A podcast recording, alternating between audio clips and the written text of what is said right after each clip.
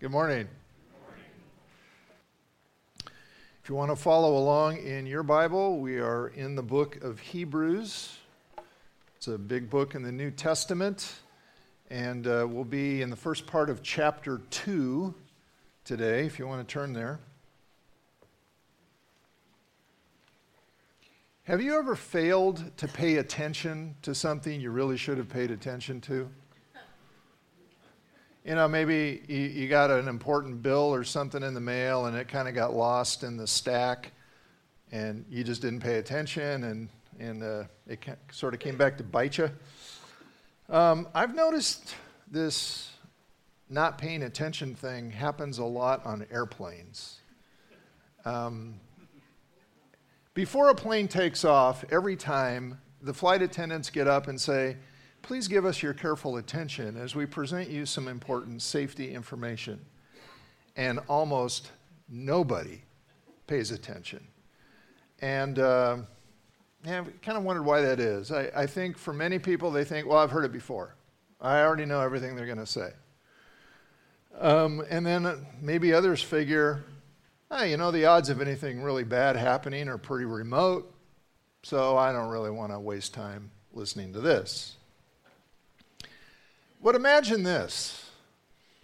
Imagine if the passengers knew ahead of time for sure at some point in the flight the cabin is definitely going to lose air pressure and if they don't know how to use that little mask that drops out of the ceiling or are supposed to, uh, they wouldn't be able to breathe. Do you think at that point they'd pay attention a little better to that whole briefing? Um, if, if you know something really big is at stake, and whether or not you pay close attention is going to make a big difference in your life for good or bad, I think we'd be more motivated and probably to, to pay close attention. Well, that's the situation at the beginning of Hebrews chapter 2. Uh, the writer has just begun telling us in chapter 1 why Jesus, the Son of God, is greater, far greater than anyone, anything else. And then he pauses here at the beginning of 2 as if to say, Are you listening? Are you, are you following what I'm saying? Are you paying attention? Because whether or not you pay attention is going to make a really big difference in your life. Take a look with me. Hebrews chapter 2, beginning at verse 1. We must pay the most careful attention, therefore. That means because of who Jesus is, who I've just been telling you he is, because of that, we must pay the most careful attention to what we have heard so that we do not drift away. For since the message spoken through angels was binding, and every violation and disobedience received its just punishment, how shall we escape if we ignore so great a salvation? This salvation, which was first announced by the Lord, Jesus, was confirmed to us by those who heard him. God also testified to it by signs, wonders, and various miracles, and by gifts of the Holy Spirit distributed according to his will. So, what's this all about? Well, I want you to see that verses 1 and 3 use different words to say basically the same thing. Verse 1 tells us to pay the most careful attention to what we've heard. And verse 3 tells us, in effect, to not ignore so great a salvation? Well, ignoring is the opposite of paying attention. You're paying attention, you're not ignoring. If you're ignoring, you're not paying attention. So we're talking about the same thing in two different ways. Okay, so what is it we're supposed to pay attention to? What is it we're not to ignore? Well, in verse 1, it's called what we've heard. So it's a message And we know that for sure because he, he compares it to a previous message or messages. And then in verse 3, it's called so great a salvation. So you put those together, and what it's saying is pay attention. Oh, wait a second, and then you can pay attention. so it's a message, and it's so great a salvation. It's a message about a great salvation. Uh, in other words, it's the good news, it's the gospel of Jesus Christ. Um, this message that because the Son of God has come, and because he has died in our place and risen from the dead, by trusting him, we experience a great salvation. That is, we experience deliverance from the awful consequences of sin, and we become part of God's family, God's people, who He has promised to share eternal happiness with forever in the age to come. If, if we pay close attention, if we don't ignore what God has said to us by His Son.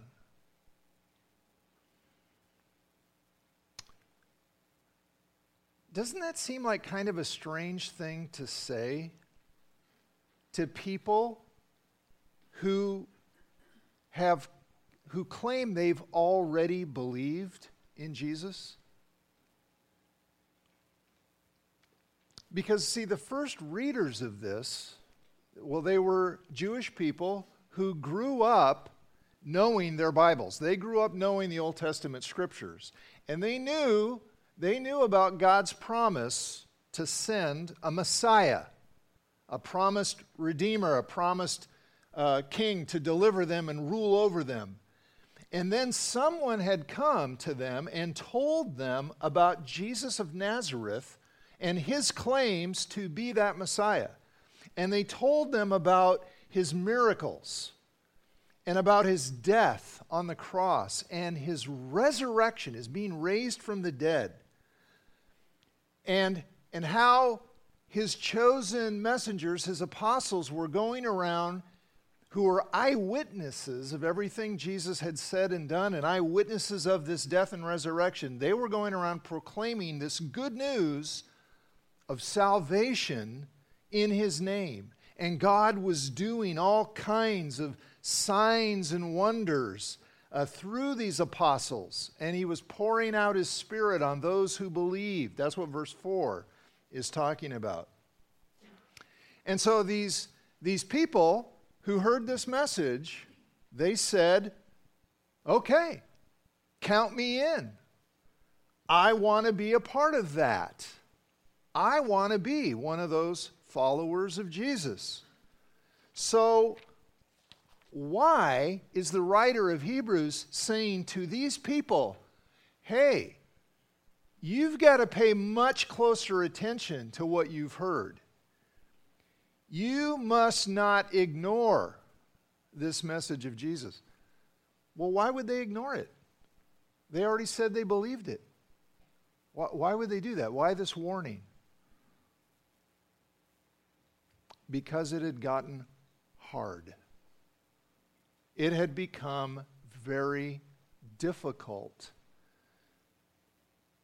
to pay attention to Jesus because they were taking some serious heat from their friends, their relatives, the leaders of their community who did not believe in Jesus. And they were feeling pressured to tone it down. Let's stick with things we all can agree with. don't make such a big deal about Jesus. You know, maybe maybe he's not quite as great as you've been told.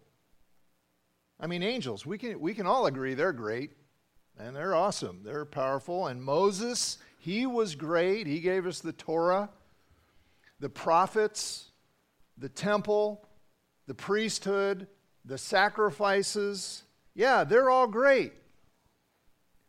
But Jesus, uh, he's controversial.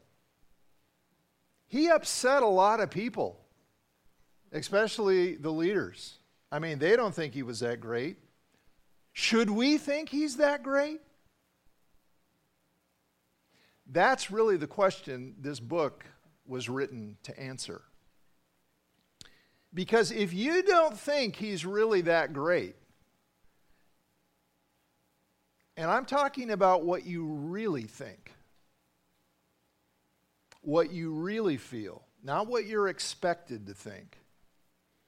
If you don't think really that Jesus is really great, you won't pay the closest attention to him.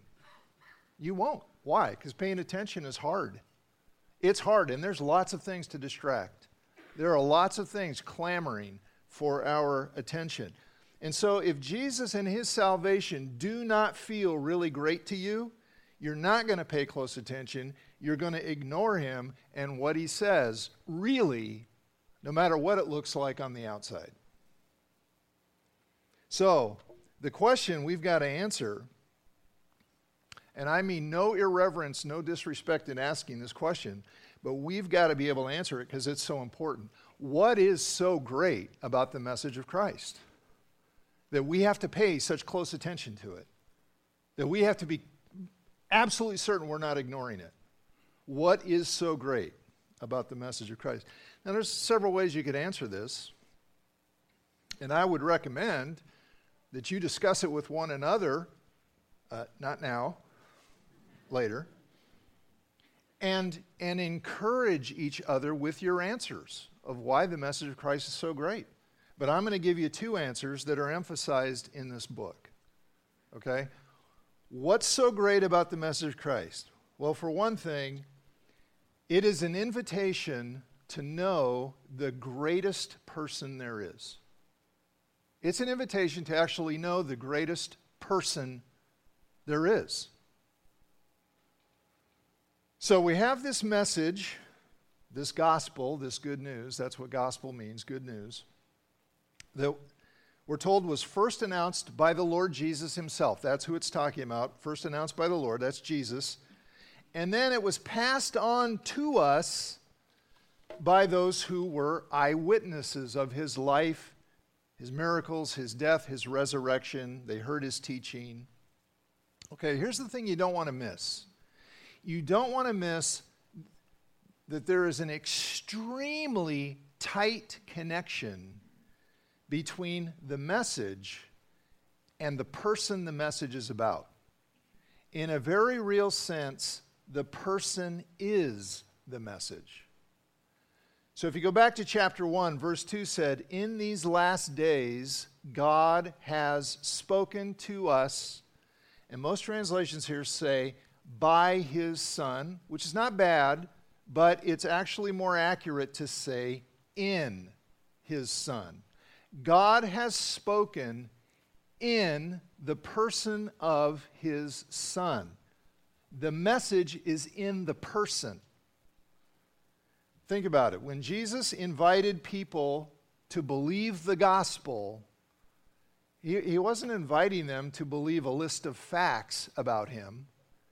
He was inviting them to believe in him, to know him, to trust him. So I'll give you some examples. Matthew 11, 28. Come to me, Jesus said, all you who are weary and burdened, and I will give you rest. John 6, 35, he said, I am the bread of life. He who comes to me will never go hungry, and he who believes in me will never be thirsty. These are outrageous statements, I hope you see. These are amazing. John 7:37, if anyone is thirsty, let him come to me and drink. When Jesus called his disciples, again and again he said, "Come follow me." The, the message is about the person. The person is the message. The Apostle John puts it this way Look at this. To all who received him, talking about Jesus, to all who received him, to those who believed in his name. Do you see how believing in his name is parallel here with receiving him?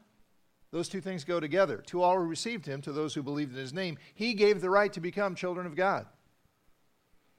Or, as the writer of Hebrews is going to say later in chapter 10 and in a few other places, because of what Jesus has done, because of who he is, let us draw near to God with a sincere heart and full assurance of faith. So, the good news of Jesus is an invitation to draw near to God in the person of his son. I mean, that, that's who chapter 1 told us he is. It said, In these last days, God has spoken to us by or in his Son, whom he appointed heir of all things, through whom he made the universe. The Son is the radiance of God's glory and the exact representation of his being sustaining all things by his powerful word. These are incredible descriptions of who this person is. And Jesus says, Draw near, come to me. He's the greatest in every sense of the word. In every sense of the word. He's more powerful, he's more wise, He's more compassionate. He's more just. He's more faithful. He's more courageous. He's more truthful. He's more delightful. He's more excellent than anybody else you know. So think of it this way Is there somebody you really admire? You know, maybe it's somebody famous, maybe not, maybe just a hero of yours. Maybe it's even a good friend. I don't know. If there's somebody you just, you really admire, and if they invited you to spend time with them, you would pretty much drop everything else to go do that. You would clear your schedule for that person. But you're pretty much ignoring Jesus, his invitation to get to know him is it possible you don't realize who you're really dealing with? Don't be like those people on the airplane who won't listen to the flight attendants because they think they already know what they're going to say. If you think you know all about Jesus, but you don't think he's great enough to pay the closest attention to, closer than you pay, say, to Netflix or Facebook or the news or a football game, I believe you should seriously reconsider who we're talking about. The message of Christ is an invitation to know the greatest person there is. And another answer the other thing that is so great about the message of Christ. It's the only way to escape the greatest danger you and I face. Absolutely, the greatest danger you face, the message of Christ, is the only way to escape that danger. So, verse 3 How shall we escape if we ignore so great a salvation? So, if you're out in the ocean flopping around and drowning, because you can't swim. At least you can't in that situation. You're done. You're, you're going down. And a lifeguard comes out to you and offers to pull you out, and you refuse to let him. How will you escape? If you're trapped on the third floor of a burning building and a firefighter comes up a ladder to take you, to rescue you, and you say, No thanks, how will you escape? If you're a condemned prisoner on death row awaiting execution, and the governor offers you a complete and total pardon and you refuse it, how will you escape? We need to feel how dangerous and desperate our situation is without Christ. You say, well, is it as bad as drowning? Being trapped in a burning building? Being on death row? No, it's not as bad as those things. It's much worse. Much worse. Back in chapter 1, verse 3, it said that Jesus made purification for sins. Whose sins? Not his. He didn't have any. Ours. On the cross, in some uh, way I can't really fathom, I'm not sure anybody can, Jesus experienced the penalty that our sins deserve. Now, most people, I think, believe that being condemned by God to eternal separation from Him is overkill for our sins because our sins just don't seem that bad to us. I mean, maybe some people's sins, but you know, not mine. Um, hell sounds unfair to our ears. But verse 2 emphasizes the justice of the penalty for ignoring God. That's what we're talking about ignoring, defying, rejecting God. For since the message spoken through angels was binding, and every violation and disobedience received its just punishment, how shall we escape if we ignore so great a salvation? So he's arguing from one thing that's smaller to something that's much bigger. Okay? If this had a serious consequence, how much more serious will the consequence of this be? So here's a dumb illustration, but imagine you got a parking ticket from the city of Vancouver. You know, if you don't pay it, then in a couple of weeks it doubles. And if you still don't pay it, they turn it over to collections and it dings your credit rating. Don't ask me how I know these things, but this is the truth.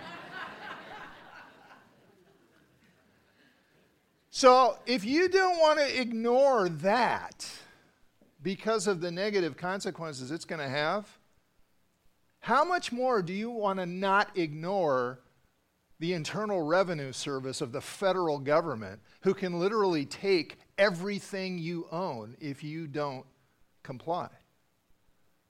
I said it's a dumb illustration because nobody likes these people, but that's the point. Okay, so he's saying here if this, if these previous messages, which were less, if those had a just consequence, how much more do we not want to ignore this? So he's talking about what happened to the people of Israel when they ignored God previous his previous messages. What happened to them? They were conquered by their enemies. They were sent into exile. Their cities their temple was completely destroyed. And it was justice. God had, this wasn't arbitrary. God had warned them again and again and again of what would happen if they didn't pay attention, and they didn't. And if we ignore God's ultimate message to us in His Son, then our exclusion from his presence will be just. It'll be justice. If we don't want him, we don't get him. That's the greatest danger you and I face. I know it may not feel like it. So many other things feel so more pressing. But Jesus warned us again and again. He said more about hell than anybody else. And maybe you think, well, you know, I don't know. I really don't know what he said about that. Why not? Why not? Is it because you don't have access to a Bible? Okay, look around. There's one in the rack right in front of you. Take it. Take some time and read what Jesus said. Or is it because it doesn't seem that important? Or you don't have the time? Man, I take the time. If you've got time for Netflix, Facebook, Instagram, or the Seahawks, but you don't have time, you don't have time to see, you don't have time to consider what Jesus said, that's insanity given what's at stake. And he willingly suffered the terrors of hell so that you and I would not have to. He said, Greater love has no one than this, that, that he laid down his life for his friends, and that's exactly what he did. That's why this salvation is so great. That's why it's so great. It's being delivered from the greatest possible danger to receive instead the greatest possible benefit. This is amazing. Instead of justice, he gives you mercy. Instead of death, he gives you life. Instead of separation from him, he gives you relationship with him. Instead of misery, he promises you a future of unending happiness. I mean, the king is offering you a complete and total pardon, and he stands with arms wide open and says, Come to me. Come to me, and you will live. Come to me, and you will experience my joy forever. Why would we ignore that? Why would we ignore him? See, if Jesus does not seem to be the greatest treasure you could ever have, if he does not seem to be, if, if the good news of him saving you doesn't seem like the greatest news ever, well, then we're not going to pay attention to him. And what we'll do is we'll drift. Drift. Did you see that in verse 1? Therefore, we must pay the most careful attention to what we've heard so that we do not drift away.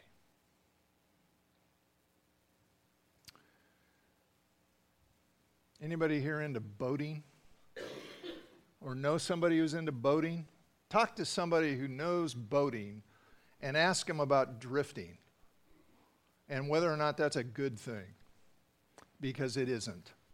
It's really bad news. See, that's why boats have oars and motors and anchors.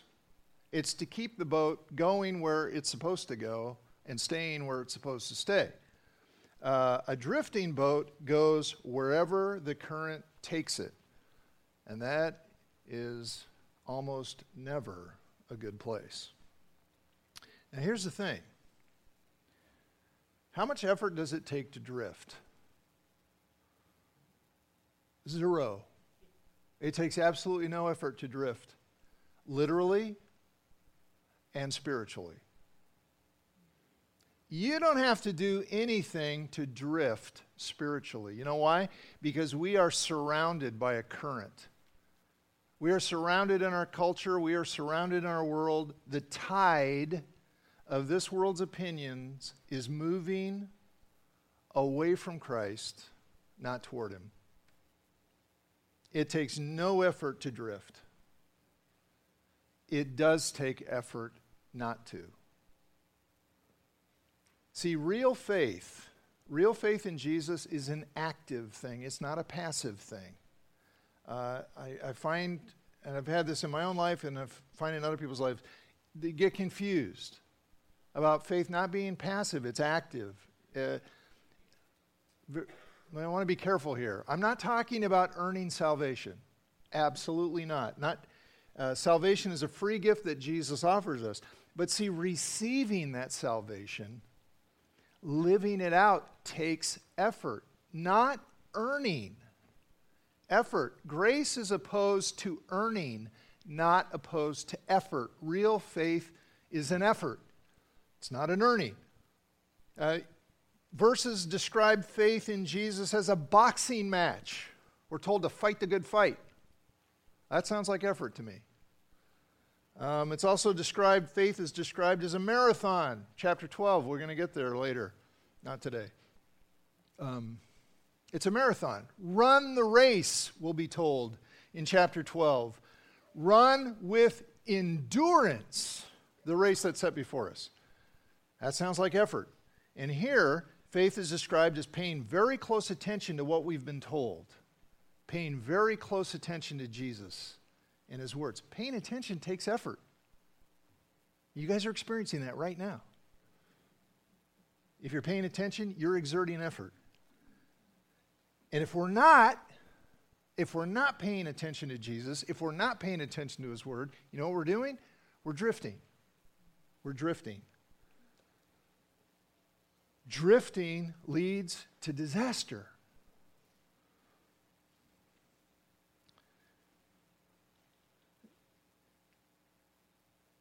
And people will always ask at this point, and it's going to come up again and again in this book. is, Are you saying that you can lose salvation? You can lose your salvation in Jesus? That is not what I'm saying. Genuine faith genuine faith looks like paying attention. It looks like fighting a fight. It looks like running a race. And so the problem is if we're drifting, the question we have to ask is is my faith genuine? Because there's not an option. Pay attention, don't ignore. That's what faith is. You can't learn God's word without effort. You cannot. I, I'll, I'll challenge you. Take your Bible home or your app, turn it on, put it under your pillow when you go to bed. And when you wake up, all of God's truth will have just soaked into your head, right? Not going to happen. You cannot learn God's word without effort. You cannot pray without effort. You cannot share the good news of Jesus with other people without effort. You can't give generously to God's work without effort. You can't develop meaningful relationships with other people without effort. It is a serious mistake to believe that living and growing as a Christian just happens. It doesn't.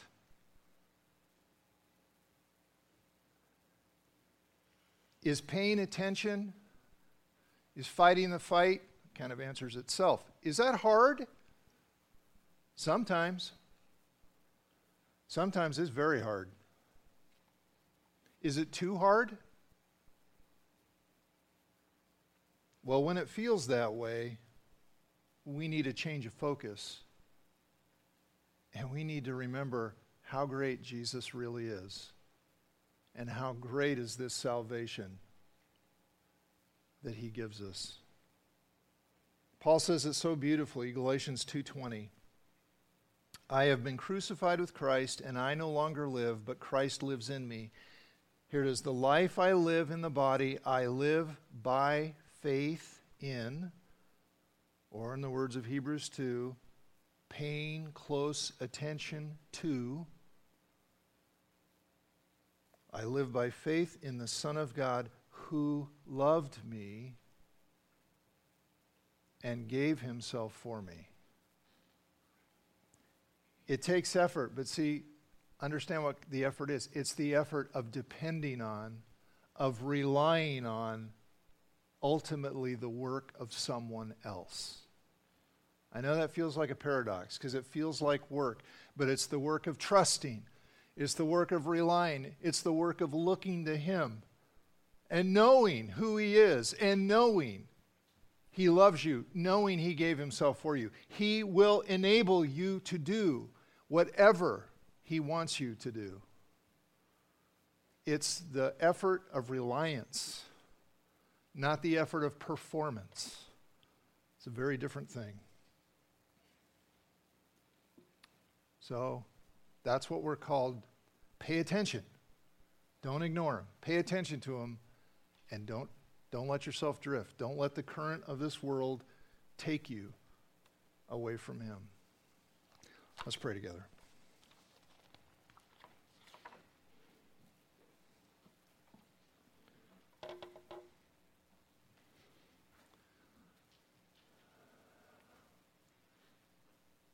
Father, I'm grateful. I'm grateful that you love us enough to warn us, to tell us at times hard things that we need to hear. Uh, Lord, I, I confess it is easy to get caught up in other things and to give my greatest attention to other, other people, other situations, instead of to you, to your Son, to the great salvation you have won for us through him.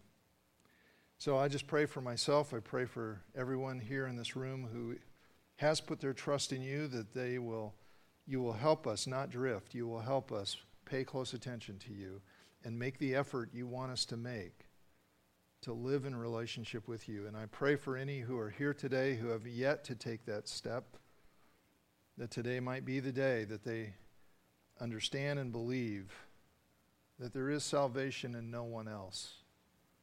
There is no other name. And that what's at stake is so important. And if it doesn't feel important to us, we've, we're just not seeing it as it is. So, God, help us see it as it is and feel it as it is. Help us help one another, encourage one another, we pray in Jesus' name. Amen.